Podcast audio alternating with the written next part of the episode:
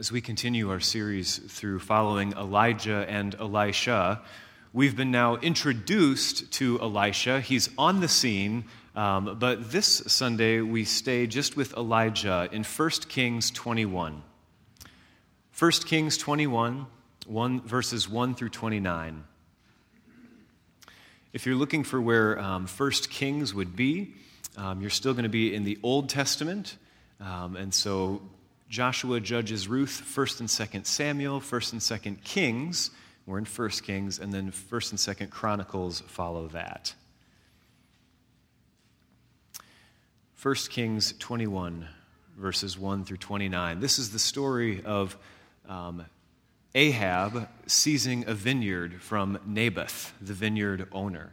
And so, as we gather together today, we'll focus on this vineyard and these two main characters, Ahab and Naboth. But before we go to God's word together, let's pray. God, may your word be our rule, your Holy Spirit our teacher, and the glory of Christ our primary concern. Speak to us, O Lord, that we may hear your word and not only hear it, but embrace it that it may not just be on our hearts, but that it may be in our hearts. That it may not just be something for today, but that we may be mindful of your loving kindness throughout the week. Lord, all of this we pray through your Holy Spirit. Amen.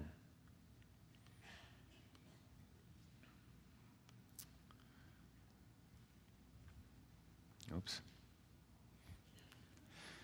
1 Kings chapter 21, verses 1 through 29. Sometime later, there was an incident involving a vineyard belonging to Naboth the Jezreelite. The vineyard was in Jezreel, close to the palace of Ahab, king of Samaria. Ahab said to Naboth, Let me have your vineyard to use for a vegetable garden, since it is close to my palace. In exchange, I will give you a better vineyard, or if you prefer, I will pay you whatever it is worth. But Naboth replied, The Lord forbid that I should give you the inheritance of my ancestors. So Ahab went home, sullen and angry, because Naboth the Jezreelite had said, I will not give you the inheritance of my ancestors. He lay on his bed sulking and refused to eat. His wife Jezebel came in and asked him, Why are you so sullen? Why won't you eat? He answered her, Because I said to Naboth the Jezreelite, Sell me your vineyard, or if you prefer, I'll give you another vineyard in its place. But he said, I will not give you my vineyard. Jezebel, his wife, said, Is this how you act as king over Israel? Get up and eat. Cheer up. I'll get you the vineyard of Naboth the Jezreelite. So she wrote letters in Ahab's name, placed his seal upon them, and sent them to the elders and nobles who lived in Naboth's city with him. In those letters she wrote, Proclaim a day of fasting, and seat Naboth in a prominent place among the people. But seat two scoundrels opposite him, and have them bring charges that he has cursed both God and the king. Then take him out and stone him to death. So the elders and nobles who lived in Naboth's city did as Jezebel directed in the letters she had written to them. They proclaimed a fast and seated Naboth in a prominent place among the people. Then two scoundrels came and sat opposite him and brought charges against Naboth before the people, saying, Naboth has cursed both God and the king. So they took him outside the city and stoned him to death. Then they sent word to Jezebel Naboth has been stoned to death. As soon as Jezebel heard that Naboth had been stoned to death, she said to Ahab, Get up and take possession of the vineyard of Naboth the Jezreelite, that he refused to sell you. He is no longer alive, but dead. When Ahab heard that Naboth was dead, he got up and went down to take possession of Naboth's vineyard. Then the word of the Lord came to Elijah the Tishbite Go down to meet Ahab, king of Israel, who rules in Samaria. He is now in Naboth's vineyard, where he has gone to take possession of it. Say to him, This is what the Lord says Have you not murdered a man and seized his property? Then say to him, This is what the word of the Lord says In the place where dogs licked up Naboth's blood, dogs will lick up your blood. Yes, yours. Ahab said to Elijah, So you have found me, my enemy. I have found you, he answered, because you have sold yourself to do evil in the eyes of the Lord. He says, I am going to bring disaster on you. I will wipe out your descendants and cut off from Ahab every last male in Israel, slave or free.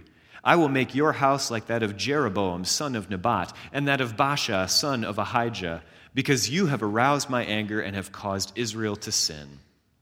And also, concerning Jezebel, the Lord says, Dogs will devour Jezebel by the wall of Jezreel. Dogs will eat those belonging to Ahab who die in the city and the birds will feed on those who die in the country. There was never anyone like Ahab, who sold himself to do evil in the eyes of the Lord, urged on by Jezebel his wife. And he behaved in the vilest of manner by going after idols like the Amorites the Lord drove out before Israel. When Ahab heard these words, he tore his clothes, put on sackcloth, and fasted he lay in sackcloth and went around meekly. Then the word of the Lord came to Elijah the Tishbite. Have you noticed how Ahab has humbled himself before me? Because he has humbled himself, I will not bring this disaster in his day, but I will bring it on his house in the days of his son. This is the word of the Lord. Thanks be to God.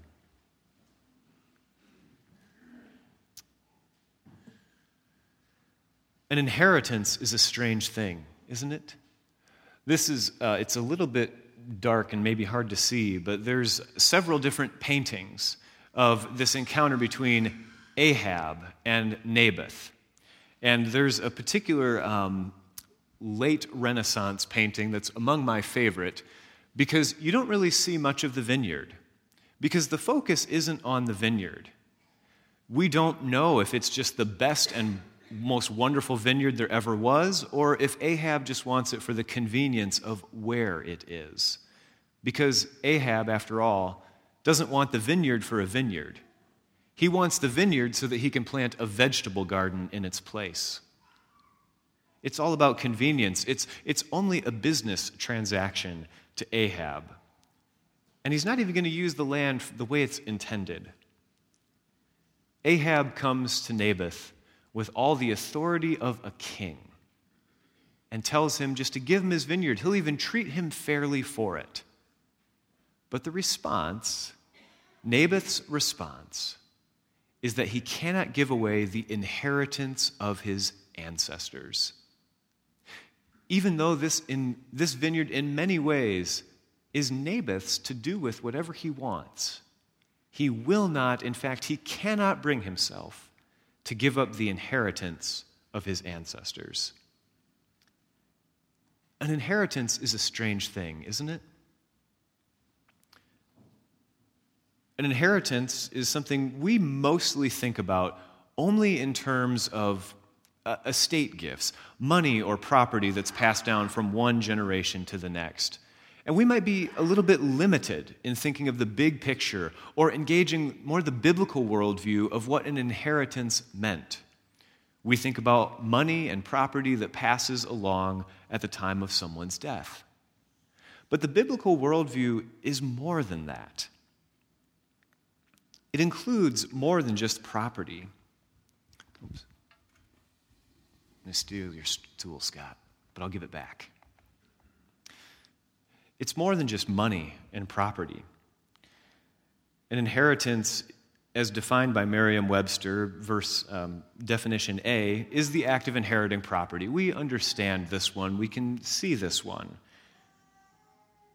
The second definition is the reception of genetic qualities by transmission from parent to offspring. This one we can understand a little bit more, to know that it's more than just property, to think as much as you might want to cut yourself off from your family and say that you made your own person, that you are who you are, what you can't deny is that your genetics, the very DNA that makes you who you are in part, came from your mother and your father. So we can understand that inheritance is maybe even genetic, reception of genetic qualities. Inheritance is good and bad. Some people have good genes. Some of us, on the other hand, maybe have uh, genes that put us at higher risk for certain diseases. And we think, why do we have to inherit those things too? One of my dad's favorite phrases for me is, What you see is what you'll be especially when I notice things like a receding hairline or, or different things about my body. My dad loves to chime in what you see is what you'll be. And he's not wrong. He's onto something. There, there's an inheritance that just happens by default, that you're just going to get things from your parents, whether you wanted them or not. Maybe that's, you know, wonderful things in terms of your genetics. Maybe it's not. Maybe it's uh, um, a great amount of, of wealth and money, or maybe it's a debt. Maybe it's a whole mess of an estate.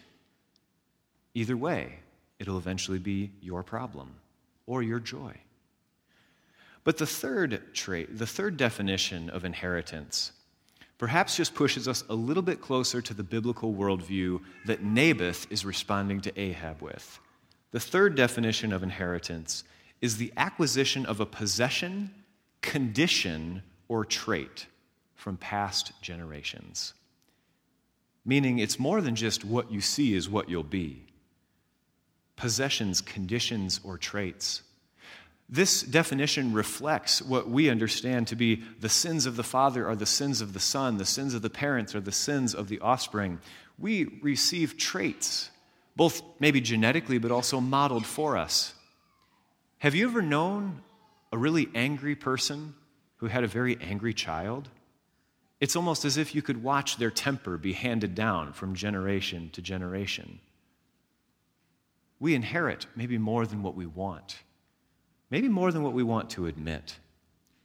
And inheritance is a strange thing because you got it simply because of who you were born to or where you were born.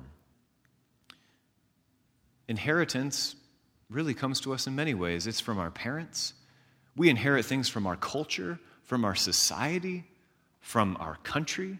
Considering that it's Independence Day weekend, or the closest weekend to it, um, there's plenty of fireworks already. Ask anyone with a toddler or a dog. We think about the fact, quite simply, that we all have inherited certain things just by nature of being here in the U.S. And for many of us, we didn't do anything to earn or deserve that. Some have. But yet we all inherited the same opportunities, the same freedoms, just by nature of where we are and where we were born. Inheritance ties us to something. And inheritance raises some questions too. Like, is this really mine? I mean, if you inherit money, is it yours to do whatever you want with? Ultimately, yes. At the moment of inheritance, it is yours to do with what you would want. And maybe there's questions and intents and desires for what you should do with certain things, but ultimately, that's not up to the person passing it on. That's up to the inheritor. That's why the parable of the prodigal son is so troubling because a son took his inheritance and ran off with it and squandered it because he was entitled to it and he took it with a sense of entitlement and squandered it all. Inheritance can be misused and abused as much as it can be used to bless and protect. We inherit all kinds of things our genes, our looks, even to a certain degree, Thomas Bouchard of University of Minnesota would say our IQ is somewhat genetically inherited. But what's the intent of an inheritance? That's the difference between Ahab and Naboth. Ahab also has an inheritance. Ahab inherited the throne, he inherited the king, the kingship of Israel. But he inherited it not with any intent to rule God's people the way they are intent to be ruled. He did not inherit the throne with a sense of responsibility, but he inherited it and thought he could do with it whatever he wished. Naboth, on the other hand, has inherited a vineyard. We're not told much about it other than it's close to the palace. But for Naboth, having that vineyard is the inheritance of his ancestors. He is tied to it in many, many ways. And so he won't even give it to the king when asked, because this is his inheritance. This, of course, causes some friction between them. It's, it's misuse and abuse for Ahab in the first place to ask if he can use his vineyard as a vegetable garden. And maybe that's what gets a little bit of Naboth's gumption to stand up to the king, as he might be insulted. I imagine, I'm not going to try to pick on anyone today, but I imagine if I went to Dwayne and Karen Campice and asked if I could take all of their blueberry fields and disc up the, disc up the blueberry bushes, burn them all off, and maybe plant some sweet corn there instead. That's nothing against sweet corn. Once again, I am going to Iowa this week, but it does have a lot to do with the intent of what the ground was used for, what it's tied to. And it's more than just the dollar amount, it's more than the value. It's the work and investment and energy that's been put into those vines or those blueberry bushes. And for Naboth, he has a responsibility to take his inheritance, to tend the vines, to be the best vineyard keeper that he can be, so that he can pass on his vineyard to his descendants, just like Naboth inherited it from his ancestors. We have an inheritance. But of course, Ahab doesn't like being told no. And I guess as I read through this text a few times this week, I hope you can see this a little bit. Anybody know who this is? Prince, Prince John from Robin Hood, right? And you might know the song, He sulks around and sucks his thumb when he cannot get his way. Too late to be known as John the First, he should have been known as John the Worst. This is a great picture for us to think of Ahab with. Because at the moment where Ahab was told no, he just stops eating. He flounders about. He's sullen. He's fasting. He's just whining because someone told him no. And so it is that the king of Israel, who rules in Samaria, when told that he can't have something, he goes about sullen, like Prince John from Robin Hood. But then what he does with his inheritance next is the real sin. Because Jezebel says, you know what, I'll get you your vineyard if you want it. And Ahab, who has inherited the throne, has inherited power, just freely lets it be used and abused by someone else. Jezebel uses Ahab's seal. She writes letters in his name because Ahab has abdicated his responsibility of the throne. He gives it away to be used and abused by someone else. And of course, this leads to murder. This leads to uh, bearing false testimony against your neighbor, to, to lies. This leads to several different breaks, not only of the Ten Commandments, but of other Old Testament law. It, it, uses an abuse of the system by which two witnesses are needed to verify a testimony. And Jezebel knows that just well enough to get two scoundrels who don't care about bearing false testimony, who are willing to say whatever they want to throw somebody under the bus. And so Ahab's inheritance of the crown, of the power, of the authority of the throne is abused. And Naboth just got caught in the way. And he's stoned to death because he said no to someone who was misusing their inheritance. And Naboth said no. Naboth took responsibility of his inheritance because he cared about it, because he saw value more than just the dollar amount. There is a responsibility to it. The intent of a vineyard being handed down for the next person is to continue tending the vines, to retire the old ones, to plant new ones, to keep a succession of healthy vines going so that a healthy vineyard can be handed down to the next generation. And quite honestly, there's a responsibility of the vine keepers of the Old Testament to make enough good grapes to make good wine. But this inheritance will not be handed down, it will be seized and taken. Now, inheritances can be both good and bad. After all, Ahab receives relent, relentance from God. And it's at this point, at the end of 1 Kings 21, when we are brought to our peak and height of distaste for Ahab, for all that he's already done wrong. At the very end, he relents. He repents, and God relents. And the word of the Lord comes to Elijah in verse 29, saying, Have you noticed how Ahab has humbled himself before me? Because he has humbled himself, I will not bring this disaster in his day, but I will bring it on his house in the days of his son. I wonder how Joram felt, or if he was aware of the inheritance he received with the crown. Because now, instead of Ahab getting death and destruction brought on his house, it's now Joram who will receive all of this fate on him. And that takes place in 2 Kings 9, where he's shot and he's thrown in the field of Naboth, so that exactly what Elijah said will be true. Joram inherited the sins of Ahab. And it makes me wonder, especially as we celebrate communion today, what if Joram had relented? What if Joram had humbled himself before God God's gracious, loving kindness is so great that he was willing to forgive Ahab, to give him a measure of grace. Wow. And to know that Joram probably could have done the same. To know that no matter how far we've strayed away, for how many times we've messed up, for how many things we've done wrong, God's mercies are new every morning, even to someone like Ahab. Have you ever heard someone say, as a response to the gospel, you know what? God can forgive other people, but not me. Ahab is the quintessential example that God can forgive even you, even anyone. That when we humble ourselves, God relents and says, Come, I'm not going to bring this disaster on you. Now, Joram has now inherited the wrath of God, but he too could have relented, could have repented. Inheritances are strange things. Sometimes we feel weird about getting something good that we didn't work for. We didn't earn it, we didn't deserve it, and yet we received it.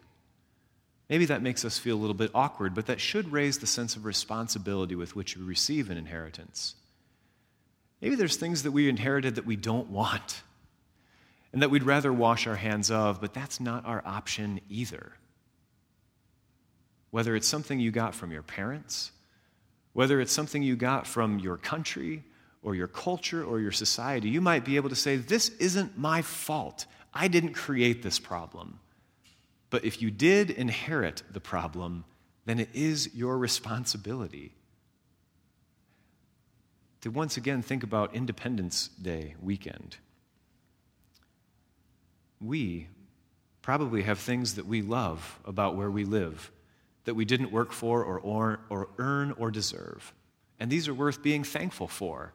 And like an inheritance of a vineyard with Naboth, are to be cared for and tended to for continued blessing that we can hand off the world in a better place than the way it was before. But there's also problems. We all have opinions on what's wrong with the world. We all have fingers to point at someone. And especially if we can say, I didn't create this problem, someone else did.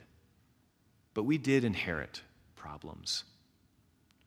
What's it look like to take a mark of responsibility for even the problems that you didn't create? They're not your fault, but they are your problem. What does it look like to not point the finger at someone else, to try to blame the Ahabs of this world, but to simply tend to your own vineyard until God calls you home or someone takes your vineyard from you? Inheritances are a strange thing. Even this morning in Elders, we were reminded of some promises that we made at baptism. Even what we believe to a degree is inherited. This is true of any of your major world religions. Parents raise their children to understand the faith that the parents have, whether Judaism, Christianity, Islam, or uh, that's not actually the symbol for Buddhism, that's a symbol for Taoism, um, but Buddhism symbols are less, less popular and well known. We inherit some of what we believe from our parents. We do, because our parents have tried to instill this in us. But the question is just like an inheritance, at the moment you inherit something, it becomes your responsibility and your choice what you do with it. Just like Naboth could have sold his vineyard off, probably gotten some good money for it, and done whatever he wanted. We all, regardless of our age, from someone, maybe not from our biological family, but all of us from someone, have inherited some teaching on faith. And what is the question of responsibility that you have for the faith that you've inherited? Is it to maintain the status quo of it, or is it to own it as your own, or to disown it entirely? This is a paramount question that we have in the church today. How not only do we raise our children to know who Jesus is, but also to help them make those steps to make their faith their own that they say, Yes, the promises made over me in baptism are true. I claim this for my own. We got to celebrate that just this morning by having a baptized member of our congregation come to make profession of faith. And I won't give away who, but in two weeks we'll have a profession of faith here at North Holland to celebrate the faith that was inherited has been owned by someone and said, Yes, this isn't just something I've inherited. This is mine to take care of, mine to believe in, and mine to hold on to. We as Christians have this responsibility. It's the promises we make in baptism to pass along this inheritance and to hope that it will be cared for well and that people will come to know who Jesus is. It's true of your faith and what you've been taught. It's true of the country you grew up in but it's also true at the table. It's true at the table when we come to celebrate God's grace, to know that even God's grace is given in the same way it's spoken of as an inheritance. That we maybe inherited the sins of our parents, but from God we inherit grace and forgiveness. This is what Jesus Christ offers from rich or poor to old to young to insider to outsider to important to not important. What Jesus Christ offers is an inheritance, an inherited forgiveness of saying, I don't know what, I, well, God does know, but for all of us, we don't know what someone has inherited. But what we do know is the inheritance that Christ offers is to be right with God, to be adopted as a son or daughter of the true king, not the Ahabs of this world, but of the one living God. When we come to the table and take the bread and take the cup, we are claiming to inherit Christ's rightness with God for our own, not someone else's, but that this is ours. Coming to the table is a reminder of God's grace. And the fact that we have an inheritance is undeniable. No matter how much you try to separate yourself from it, you can't get around genetics. The fact that we have an inheritance from our parents, from our society, from our culture, from the country we're born into or grew up in, this is undeniable. But what you do with your inheritance, both the good sides of it and the bad sides of it, that's up to you. And that sense of responsibility might define your calling and how you live out your life and how you live out your faith more than anything else in the world. Christ so freely adopts us into salvation and the forgiveness of sins. Which leads us to the simple question of what's your responsibility? And do you take this to be your own? Or is it just someone else's? Is this your faith? Or is this just the faith of your parents that you want to set aside?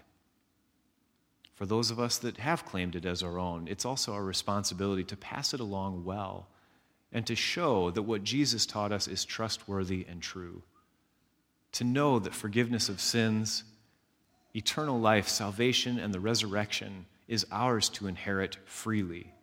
Freely, but with also great responsibility. So it is that we celebrate this at table. The three words, and I wish Jed were here because I'm going to give him a hard time about this for the rest of his life. At his ordination exam, the one question he got wrong was what are the three things we celebrate in communion? It's remembrance, communion, and hope. And now you all know that I just threw him under the bus, and I'll, I'll admit it to him later.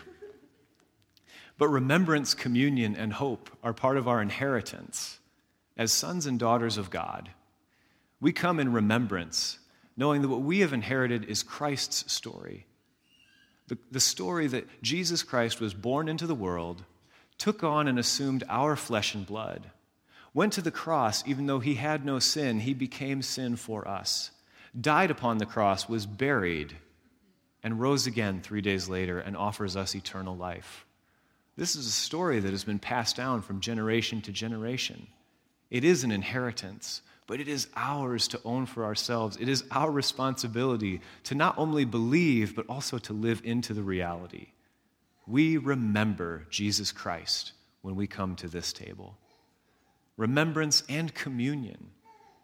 It is an inherited gift to be welcomed to a table. Think of your family get togethers. It is a gift that you are just invited into this table. In the same way, at Christ's table, as governed by the church, Christ's table is an inheritance for us, a free invitation to come, to take the bread, to drink from the cup, and to remember that Christ is with us always. Just as last week we celebrated baptism, that Christ will never leave us or forsake us, but will be with us always, even to the end of the age. We celebrate that inherited communion that Christ says, Come, all who believe in me, all who are seeking to follow me and grow in your faith, Come, come to the table. Commune with your brothers and sisters and commune with me. Remembrance and communion and hope. We all need hope. And life is hard when we lose hope. But the hope that we have inherited is not based on the circumstances of this world. The hope that we have inherited is the end times vision that when Christ returns, he will make all things new. The crooked roads will become straight, and there will be no more death, or mourning, or crying, or pain. Our hope is based upon Christ's faithfulness and the vision that Christ has cast for us. Remembrance, a story to be owned and passed on. Communion, an invitation to freely come to be reminded of God's grace and hope. Hope that is based on God's faithfulness and that He so freely lets us inherit and, in fact, yearns and wants us to inherit. And when we come in spirit and in truth to celebrate that inheritance, the angels rejoice, for we take our inheritance in full measure. Our inheritance is to be sons and daughters of God to use the gifts that we have been given and to glorify Christ's kingdom and to build one another up. With this in mind, let's come to the table. Amen.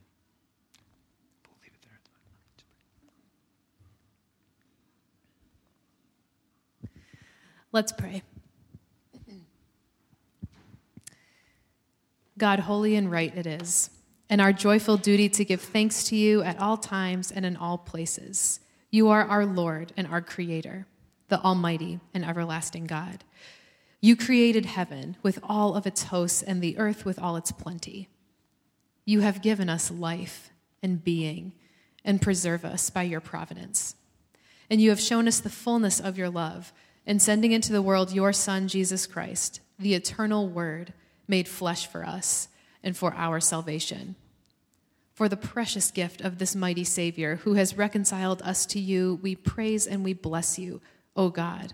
With your whole church on earth and with all the company of heaven, we worship and adore your glorious name. God, you are holy, the Lord of power and might, and heaven and earth are full of your glory. Blessed is he who comes in the name of the Lord. Hosanna. Most righteous God, we remember in this supper the perfect sacrifice offered once on the cross by our Lord Jesus Christ for the sin of the whole world.